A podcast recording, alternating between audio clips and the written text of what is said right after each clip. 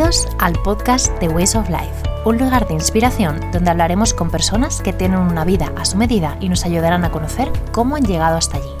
Recuerda que estamos aquí para pasarlo bien, nunca lo olvides. Vamos a ello.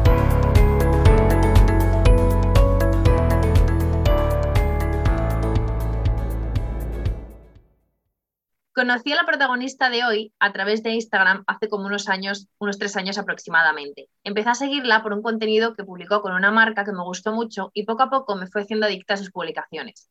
Publicaciones que tenían que ver con la moda, con la belleza o con el estilo de vida. Y todo con un tono muy personal y que muy pocas veces vemos con influencers. Prima mucho la calidad sobre la cantidad. Si no la conoces, espero que sigas el podcast con mucho interés. Bienvenida, Iria Lata, de My Blue Rainy Nights blog siempre lo digo mal. ¿Cómo estás? Muy bien, muchas gracias. Bienvenida y, muchas gracias por estar aquí. Tenía muchas ganas de, tenerte en el podcast porque, bueno, yo te sigo, como te digo, hace tres años, incluso un poquito más, que sé que llevas muchos años más, pero bueno, me apetecía mucho tenerte porque, bueno, para mí eres como referencia de muchos puntos de belleza, de, de muchas cosas que nos vas publicando. Además, lo haces, se nota que lo haces con mucho cariño y que lo haces con cosas que a ti te funcionan de verdad que no se ve ahí como engaños que sí que se ven en otras cuentas, entonces me parece como muy real y muy y hecho con mucho cariño, así que muchas gracias por, por estar hoy aquí. ¡Ay, mira! Tu perrito aparece por ahí también. Qué guay. Tenemos aquí un, un intruso. Compañía. Nada, pues pues eso, que muchísimas gracias, que la verdad me hace muchísima ilusión, en plan, esta intro y sobre todo que, que, se vea todo el trabajo que hay detrás, en plan, todo el cariño que le pongo, que es lo más importante. Sí, se ve, se ve, o sea, que tranquila que, que nos llega.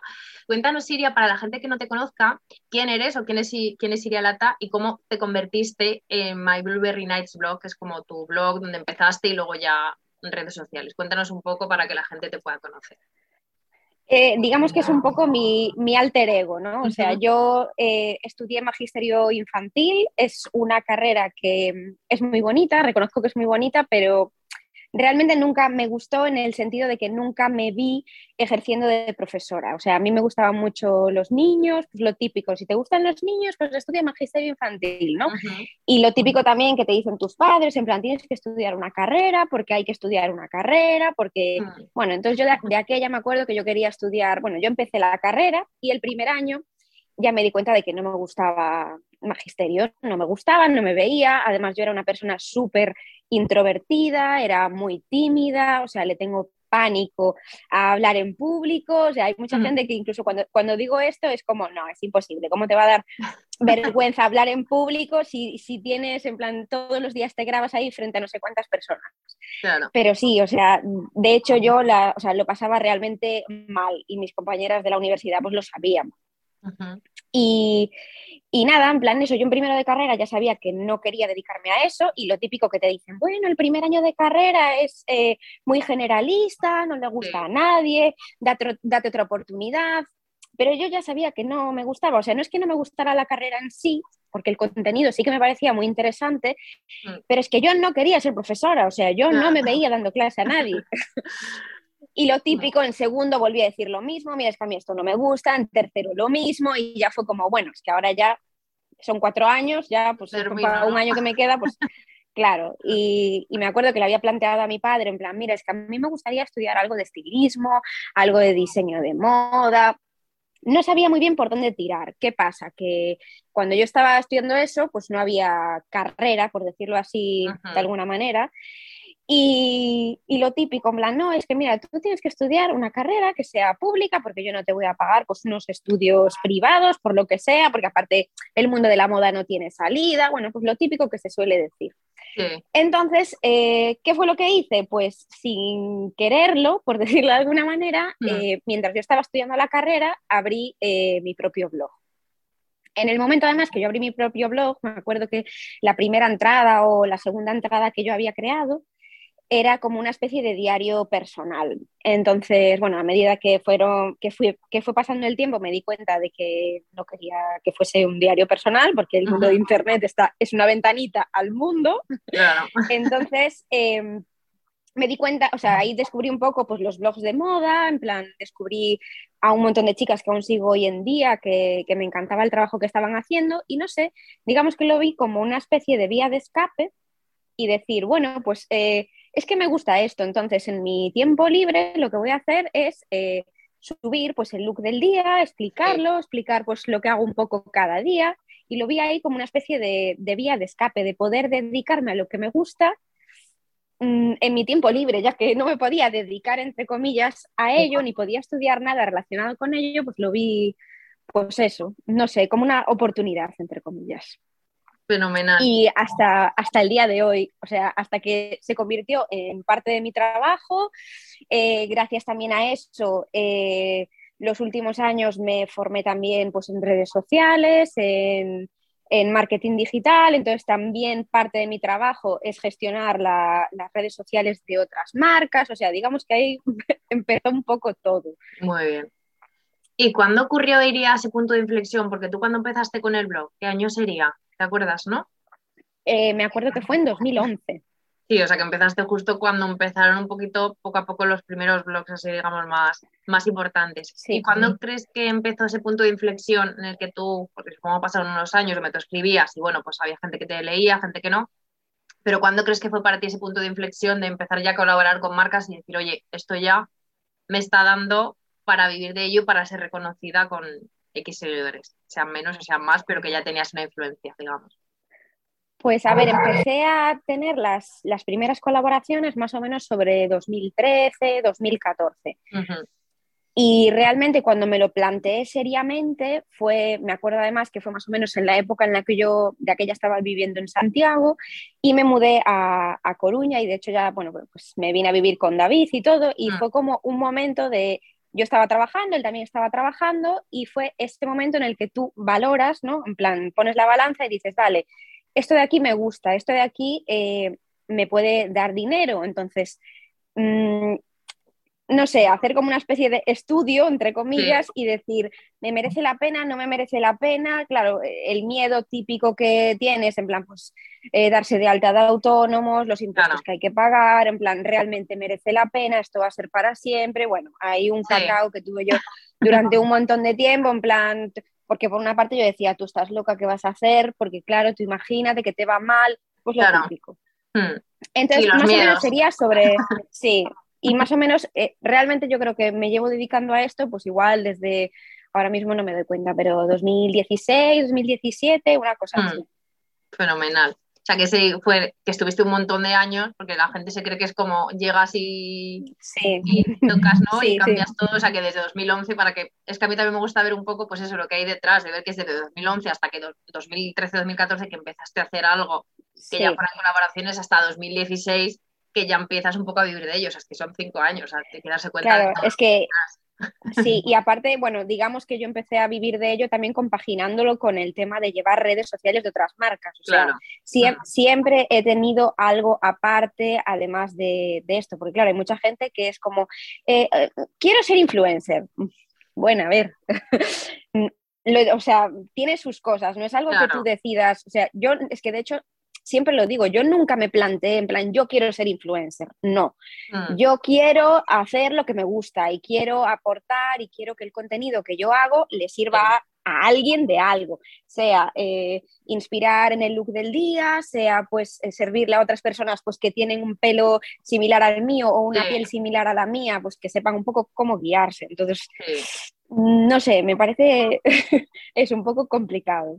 Sí, sí, desde luego. No, y hay que tener muy claro, como dices tú, que ese contenido no tenga una calidad y que no sea subir por subir, como pasa muchas veces de, oye, pues me han llamado de esta marca, pero a lo mejor yo ni me identifico con ella, que ahora vamos a hablar también Sí. de eso, ni a lo mejor es un producto que yo usaría en mi vida habitual o cosas de ese tipo. Entonces eso queda muy claro y además es que parece que no, pero luego se nota mucho cuando una persona está hablando de algo que realmente ha usado o podría usar o, o lo que sea. O sea que- Sí, yo creo que sí.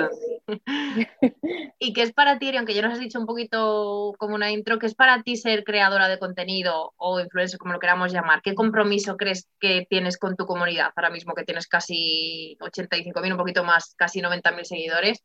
¿Qué compromisos crees que tienes con tu, o cuáles son los valores que tú tienes para con tu comunidad? ¿no? Pues digamos que, mm, a ver, sobre todo eh, tengo una responsabilidad porque, eh, claro, te sigue mucha gente, te sigue mucha gente también de muchas edades.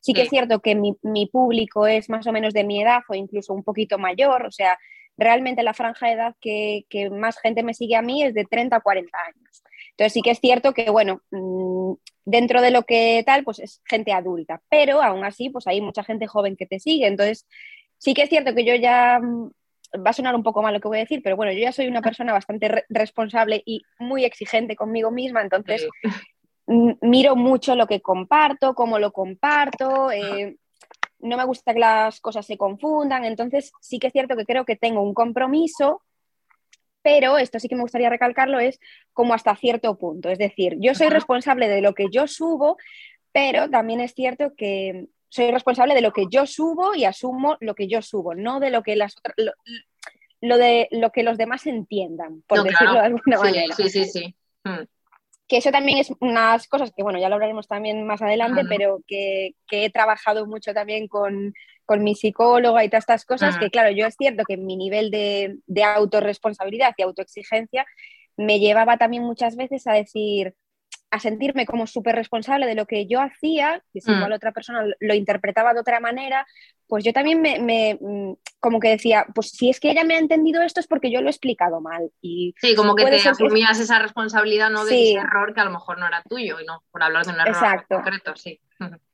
Sí, que bueno, que hay muchas veces que puede ser un error mío, igual yo también me explico mal, pero claro, cuando ya lo explicas varias veces y hay otra persona pues que no quiere entenderlo, pues, pues bueno, pues es que no, es que no puedes hacer nada más. Ya no es cosa tuya, claro.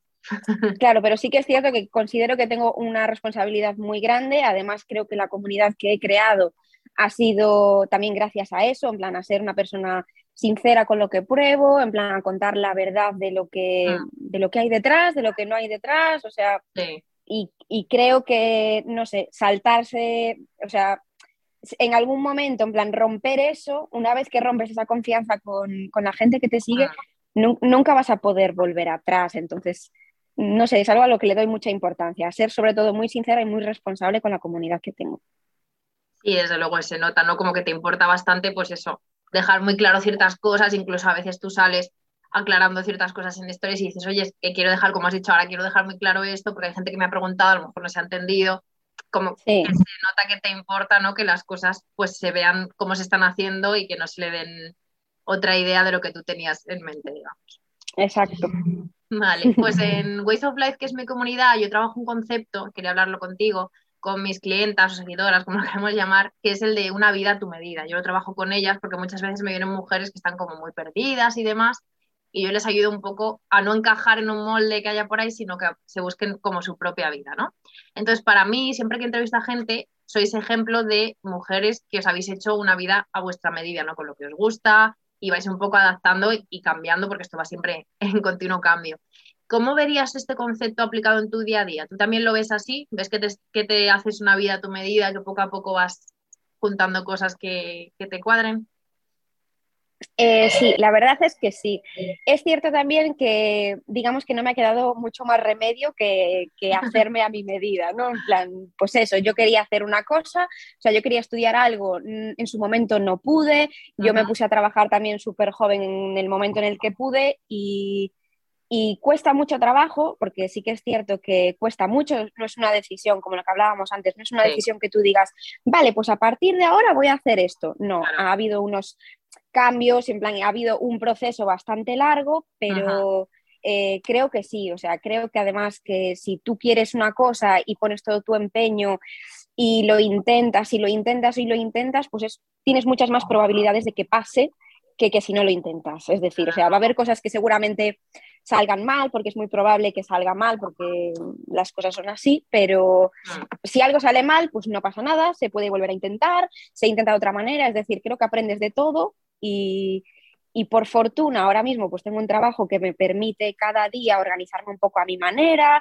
eh, me permite pues tener como muchas oportunidades de conocer a mucha gente, a muchas personas que hay detrás de las marcas, a muchas marcas diferentes, o sea, me da, no sé, creo que tiene muchas cosas positivas y creo que me ha merecido mucho la pena.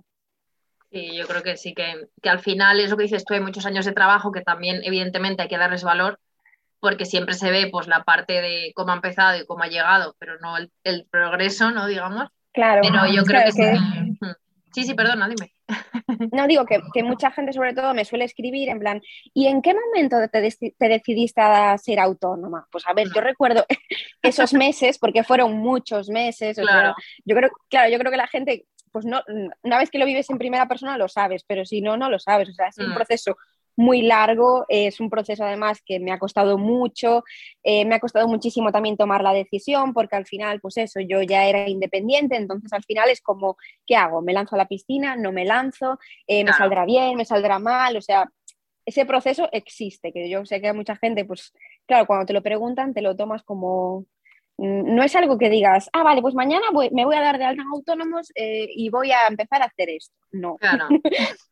sí, que aunque confluyen muchas cosas también que no dependen de ti, que es como, bueno, pues voy a intentarlo, pero hay cosas, pues eso, colaboraciones no siempre dependen de mí, depende de que te llamen, de que no te llamen, de que guste, de que no gustes, que son muchas cosas que no, que es eso, que te la juegas un poco también a veces cuando lo haces, a ver, por apostar por algo que, te gusta, efectivamente. Exacto. Y cuéntanos, Iria, ¿qué es para ti lo más importante en tu día a día para, para, ser feliz, digamos? ¿Qué es lo que tú consideras dentro de tu carrera o de tu vida personal ¿qué es lo que más vivirías? Pues a mí esto es lo que me hace, o lo que más orgullosa estoy y me hace más feliz de tu trabajo.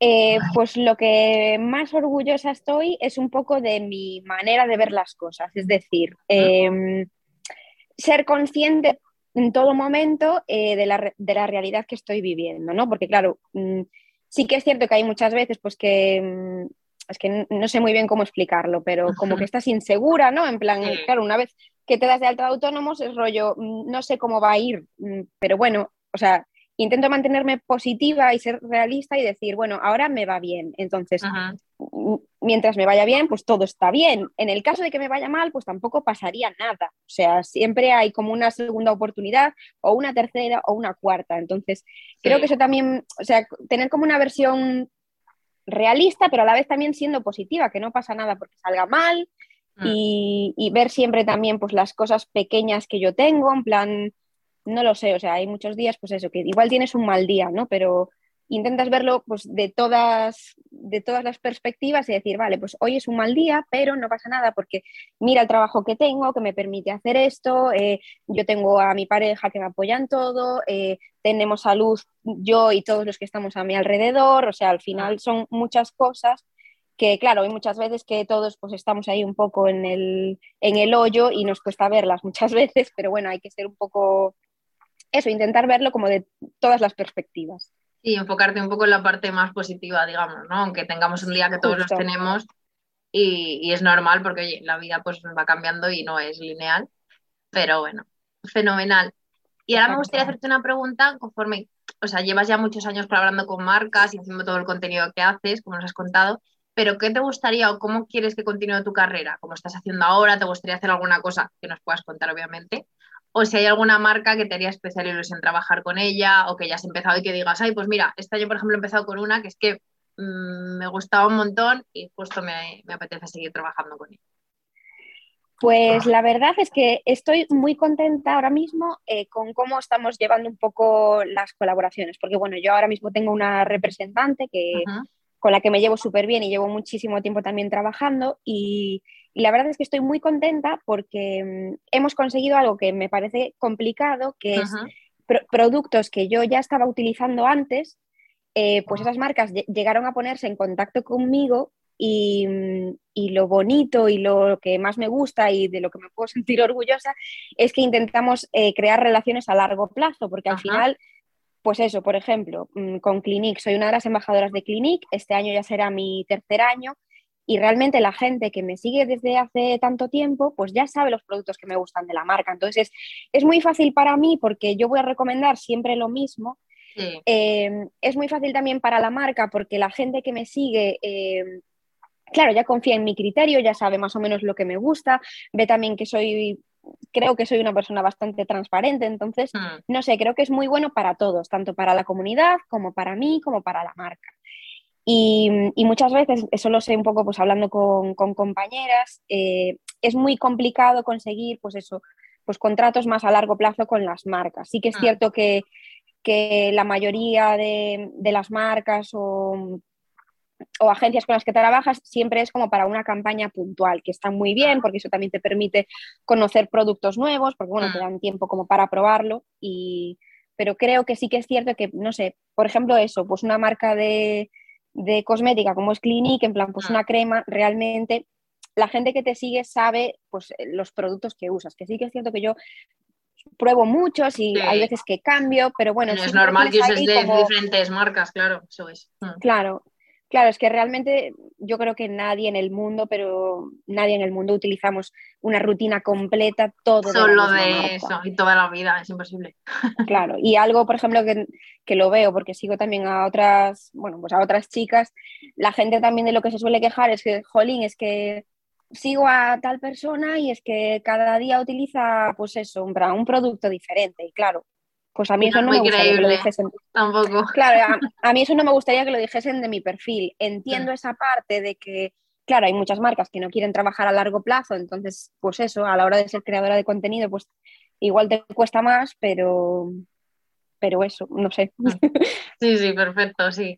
Sí, es verdad que es difícil a veces tener una, lo que dices tú, ¿no? Una colaboración a largo plazo, porque bueno, las marcas buscan, pues eso, la campaña de primavera, la de San Valentín, la de verano, lo que sea pero bueno, cuando sois personas que ya lleváis bastantes años trabajando en esto y ven que funciona y tal, como es el caso de Clinic o otras marcas con las que colaboras, pues al final yo creo que también eso habla muy bien de vuestro trabajo, ¿no? De que la marca le gusta, que funciona también ese contenido que estáis dando de cara a atraer nuevos compradores, nuevas ventas o gente que pruebe esos productos y que al final estáis haciendo pues, pues una simbiosis, ¿no? De que al final ganáis los dos, tanto la marca como tú, y que se da una credibilidad, yo creo, ¿no? A ese contenido. Sí, yo creo que es eso, es como, es como establecer una relación de confianza un poco entre todos. Y yo creo que eso es, eso es bueno para todos, al final. Mm. Sí, porque al final el público que te sigue pues ve que llevas un tiempo trabajando con esa marca, que confías en ella, que la recomiendas, que la usas entre tus proyectos habituales de rutina y creo que, es muy importante para darle esa, esa calidad al contenido. Yo creo que sí. Entonces, un poco eso, mirando un poco al futuro, me gustaría seguir tal cual. O sea, no es, no, no es que yo tenga un objetivo final, sino que a mí me gustaría lo que, lo que tengo, mantenerlo. O sea, mi objetivo siempre es mantenerlo. Que sí que es cierto que cada vez, pues, viendo también otros años y comparándome un poco, porque sí que es cierto que me gusta ver lo que he hecho el año pasado y lo que me gustaría este año, o sea, no es que me marque una meta como tal, sino que me gustaría mantener lo que ya tengo y si viene algo nuevo, pues estupendo, pero si no, como mínimo, mantener lo que ya tengo. Igual. Que es suficiente. y hablando así de proyectos que te gustaría, ¿tienes algún proyecto con el que sueñes que digas, ay, me apetecería, yo qué sé, crear una firma de cualquier cosa o hacer una colección de, no sé, me lo invento, ¿eh? No tengo ni idea. Cuéntanos, pues, que nos puedas contar que, no sea súper secreto. No, sí que es cierto que a mí me gustaría eh, sacar mi propia marca, pero mm, de hecho la, tengo registrada ya. El problema es que no me decido a dar el paso porque, claro, hay muchas cosas que me gustan. Eh, diseñé, por ejemplo, un, collar con, unos artesanos de aquí de Galicia que se llaman Ardentia y, bueno, lancé como mi, collar, que la verdad fue un éxito, mm. y mm, porque donamos esta parte de los beneficios pues, a una asociación y, la verdad es que me quedaron muchas ganas, pues eso, en plan, pues lanzar como mi propia marca de joyería, por ejemplo. ¿Qué pasa? Pues muchos hándicaps. Me gustaría encontrar, pues eso, artesanos que sean eh, o gallegos o españoles. O sea, a mí me gustaría crear mi propia marca, pero que esa marca tuviese eh, ciertos conceptos como que fuese hecho aquí, eh, me gustaría, pues eso, si puede ser en Galicia mejor porque me gusta plan, ver el mm. trabajo en persona, bueno, entonces, claro, mm, hasta que se den todas esas circunstancias que yo quiero. No es, fácil. No, claro, y aparte de eso, que sí que es cierto que me da miedo. Entonces, claro, estoy ahí un poco como, sí, lo quiero, pero también es cierto que me voy frenando, ¿no? Como, como me va bien esto y me va también mi, mi trabajo de, de, gestionar las redes sociales, es como, vale, sí, este proyecto está bien, pero de momento, como me va bien, tampoco me voy a tirar ahí a tantas piscinas a la vez. Bueno, pero es algo que tienes ahí en mente que en algún momento pues, pues irá llegando seguramente. Cuando te vayan encajando piezas, al final, según vaya pasando el tiempo, supongo que, encontrarás la forma de hacerlo. Esperemos, esperemos que sí. Y ahora vamos a hablar de un tema que has comentado tú antes. Yo sé que eres una gran defensora de la salud mental, ¿vale? Yo desde Ways of Life pues hago también mucho hincapié en esto porque, bueno, yo he pasado por muchas historias también personales y llevo más de 10 años trabajando en terapia, creo que es algo muy, muy recomendable para todos, sobre todo en el mundo en el que vivimos, que vamos tan rápido, queremos todo ya. Entonces, me gustaría saber cuál es tu, cómo te ha ayudado a ti este trabajo con un psicólogo eh, y qué le dirías a alguien que tiene reparos o que todavía no ha ido al psicólogo y a lo mejor le da como un poco de, de cosa, ¿no? Que tiene esa serie de, aunque ahora ya menos, pero que todavía hay gente que le cuesta un poco como dar ese paso. Eh, pues la verdad, ante lo primero que tengo que decir es que yo creo que a todo el mundo nos cuesta un poco dar ese paso. A mí me costó bastante. Ahora, ahora, por ejemplo, que ya he ido a terapia, lo veo también desde otra perspectiva y tenía que haber ido muchísimo antes, porque además los problemas por los que yo había ido, bueno, problemas entre comillas, eh, por, por, lo que yo había ido es em, por cosas que ya pasaron hace un montón de tiempo, pero bueno, en estas cosas siempre pasa, ¿no? Como que luego eh, tu cuerpo reacciona mucho más tarde. Entonces, claro, hasta que tú te das cuenta, hasta que tomas la decisión, pero realmente una vez que he ido, puedo decir que para mí ha sido lo mejor, sobre todo eh, lo que he aprendido ha sido a conocerme a mí misma, he aprendido a gestionar pues, ciertas situaciones que se dan en la vida en general y que me ha ayudado muchísimo, pues eso, a aprender un poco a gestionarlas, a no responsabilizarme, lo que hablábamos un poco antes, a no responsabilizarme de ciertas situaciones o ciertos comportamientos de otras personas que yo me culpabilizaba a mí todo el rato por eso. Y hay cosas pues que se escapan de uno y que tú no las puedes gestionar y tienes que aprender a soltar lastre y aprender a vivir con ello y la verdad es que no puedo decir absolutamente nada malo, o sea, todo lo que tengo Mm, respecto a esa experiencia es súper positivo, o sea, es que no puedo decir nada malo, o sea, en absoluto. Entonces, lo único que puedo decir... Mm, sí, sí, perdona.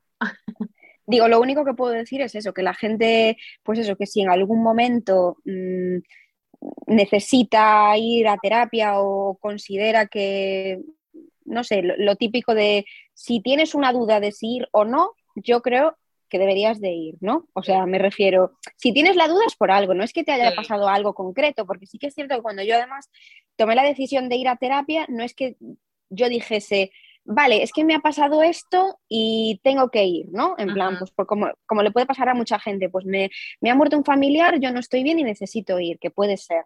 Mm. Pero hay muchas, hay muchas otras situaciones en las que no te ha pasado nada, entre comillas, puntual, pero tú no estás bien. Entonces, si tú no estás bien o si tú dudas si ir o no ir, creo que la respuesta la sabes perfectamente. O sea, yo animo a todo el mundo a que vaya porque si hay algo que no funciona, se debe de, arreglar y de solucionar.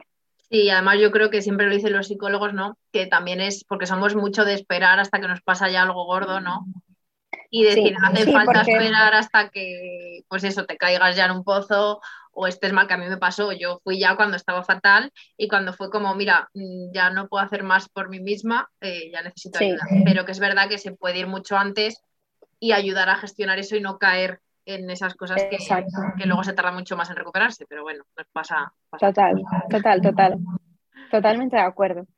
Fenomenal. Pues ahora cambiando mucho de tercio, pero cuéntanos porque yo es algo que a mí me ayuda mucho cómo te has convertido en un ejemplo, digamos, de chica curly, ¿no? Del método curly. Y cómo ha sido esa relación con tus rizos, porque a mí, yo llevo el pelo liso ahora, pero yo tengo rizado también.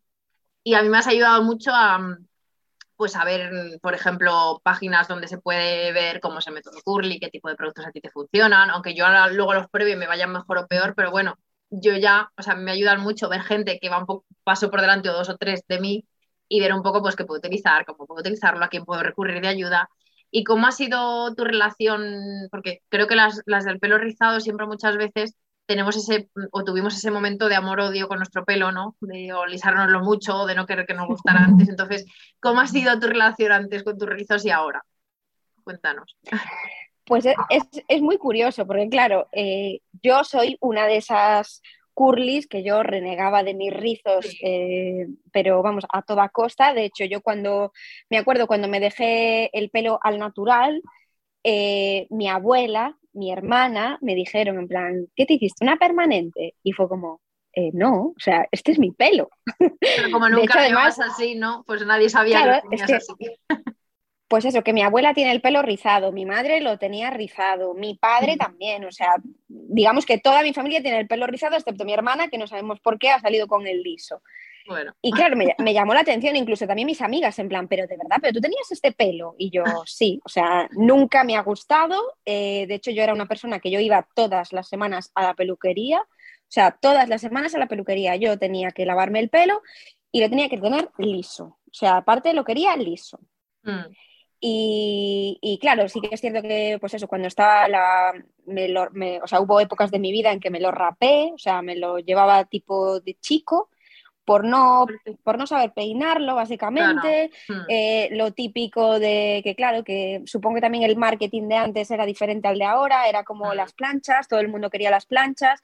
Recuerdo además hace muchos años pues, a mi abuela planchándome el pelo con la plancha de la ropa y un paño por sí, encima. Sí. Yo me acuerdo, mi madre me lo decía, dice, y es que de joven lo hacía así, claro, porque no había planchas como las que tenemos ahora. Claro, claro, pues tal cual. Entonces, me, me hace gracia que, claro, recuerdo eso y digo, Dios mío, ¿sabes? Y ahora me, me encanta mi pelo, aprendí a querer mi pelo tal y como es. Mm. Sí que es cierto que me gusta alisarlo también de vez en cuando, porque a mí soy una persona a la que le gusta cambiar y le gusta verse diferente de vez en cuando. Entonces, mm. pues me gusta alisarlo, me gusta ponerle ondas, me gusta ya bien llevarlo rizo.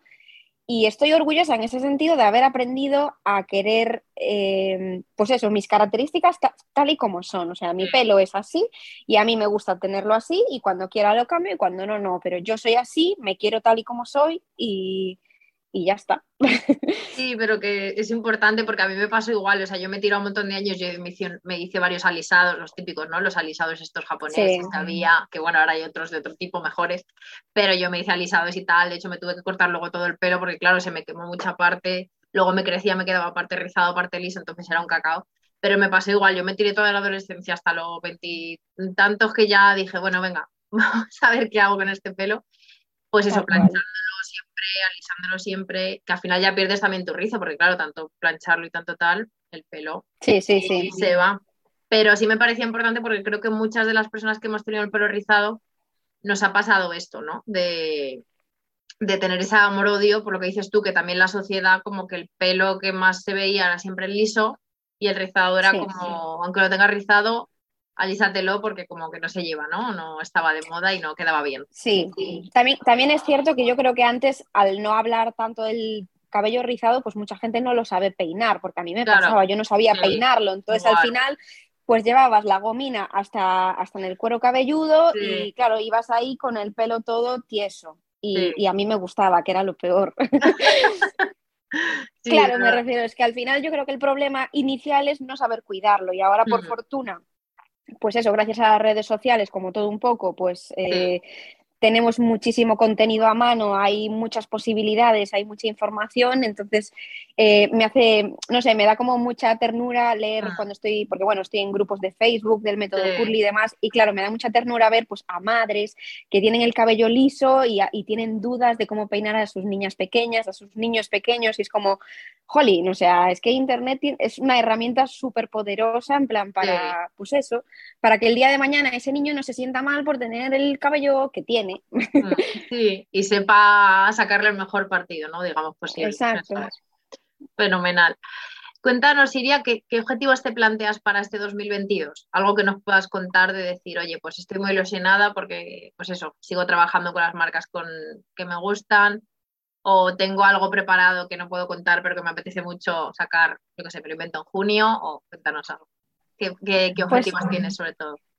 Mm, no tengo ningún objetivo así, o sea, estoy como muy contenta, sí que que estoy súper contenta por, repetir otra vez un año más, en plan, siendo embajadora de, de Clinique, que sí que es cierto que supongo que tendrán muchas novedades para este año. En breve tenemos además una reunión con, el equipo de, de, Estados Unidos, es algo que me hace muchísima ilusión. Y, o sea, no es un objetivo como tal, sino que van, o sea, me voy a ir dejando llevar y, eso, en plan, mantener lo que ya tengo, seguir trabajando con las marcas con las que estoy trabajando y con las que soy súper feliz y estoy muy contenta por tener esta oportunidad y, y poco más. Fenomenal. Y sobre todo hablando del tema de creadores de contenido y tal, ¿cómo ves tú el futuro de los creadores de contenido o influencers tras la pandemia, que también ha habido como muchos cambios y demás. ¿Hacia crees que va a derivar esto o cómo crees que, buscan las marcas, esos creadores de contenido? Pues eh, es complicado, porque claro, si pudiera tener una bola del futuro y saber lo que va a pasar, sería, sería ideal, pero a ver, hay mucha gente a la que no le gusta el mundo de, de, los influencers y de los creadores de contenido y no lo entiende y lleva diciendo desde, pues eso, 2011, que esto es un mundo que se va a acabar, esto es un mundo que eso, los creadores de contenido no valen para nada, no van a servir nunca para nada y a ver de qué van a vivir después. Y mm. yo creo que durante todos estos años lo único que hemos visto es que todo esto va hacia arriba. Mm. Yo, de hecho, además puedo decir bajo mi, mi, experiencia que desde el confinamiento mi cuenta ha crecido muchísimo más. Porque sí que es cierto que, bueno, pues eso, hay gente, pues estábamos mucho tiempo en casa, entonces sí que es cierto que pues compartía muchísimo más contenido. Yo creo que, no sé, yo creo que esa gente también no sigue a las cuentas que realmente le pueden aportar algo. O sea, yo creo que hay muchos tipos de influencers, hay muchísimas temáticas y, yo creo que se puede aportar muchísimo de un montón de cosas. O sea, ahora, por ejemplo, pues con el tema de, de, la sexta ola, del COVID, de no sé qué, por ejemplo, creo que la labor que está haciendo Boticaria García me mm. parece espectacular. Y realmente ella, pues es una influencer también de este tema. Entonces, claro no me gusta cuando, cuando la gente habla negativamente de esto, o pues eso, en plan, pues eh, ojalá les vaya mal. Pues, pues no, porque hay mucha gente que realmente aporta muchas cosas y ayuda muchísimo. Claro. Y hay mucha información de valor que tú puedes aprender. Igual es que no estás siguiendo los perfiles que se adecúen más a, tu, tus gustos. Hmm. Entonces yo creo que es algo que va a ir a más. O sea, mm, lo que más me gustaría sería eso, en plan, que las marcas buscasen eh, perfiles que se adecúen, pues eso, a ellas mismas, que intenten apostar por ellos, no sé. Yo creo que eso no, va a desaparecer, por lo menos por ahora. Esto irá cambiando. Igual mañana ya no es Instagram, igual nos pasamos todos a TikTok o nos pasamos a, lo que sea. Así que es cierto que ahora lo que veo es que a la gente le gusta mucho más el tema de los vídeos, más que las fotos, pero bueno, eso vas, vas cambiando poco a poco. Yo al final también empecé con. Claro, yo empecé con un blog, ahora pues ya no actualizo tanto el blog, ahora estoy más en Instagram, o sea, mm. yo creo que vamos a ir cambiando y no hay que tenerle tampoco miedo, porque al final es como tener tu trabajo y también te pueden echar el día de mañana. No, claro, Y no, pasa nada. ¿Y, qué, vas a hacer, ¿Y qué vas a hacer cuando te echen del trabajo? Pues yo qué sé, pues cuando me echen ya lo miraré, o sea... Claro. no hay que estar pensando también. Hmm, claro, rollo, no, es que y cuando este mundo se acabe, pues, pues no lo sé, cuando este mundo se acabe, pues igual me dedico a otra cosa, no tengo ningún problema pues, buscar otro trabajo, otra cosa y ponerme a hmm. trabajar de otra cosa. Lo que estoy intentando es disfrutar un poco de esta experiencia y de, este momento y si hmm. el día de mañana esto cambia o finaliza, pues no pasa nada, a otra cosa.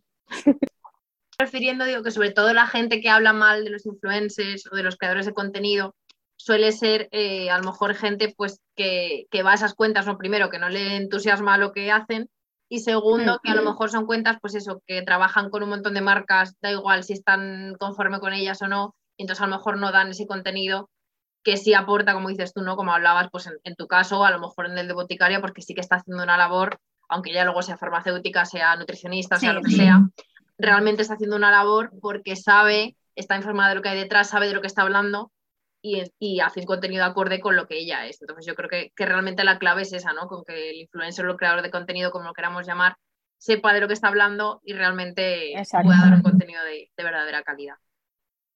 Exacto.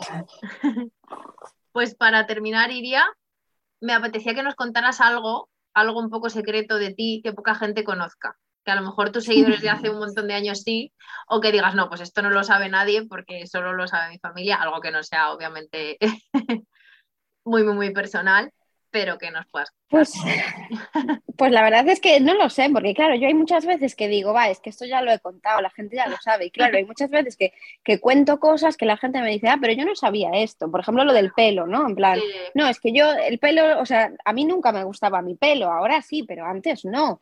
Hmm. O yo qué sé, pues eso, que me tuve que independizar en plan súper joven y siempre he sido una persona muy independiente en ese sentido. No sabría decirte hmm. un secreto. Mm, no sé, igual el secreto es ese, en plan que soy una persona como súper introvertida, que en mm. la carrera intentaba las exposiciones no ir, mm. o si, ¿sabes? En plan, ese, ese punto ya me lo saltaba.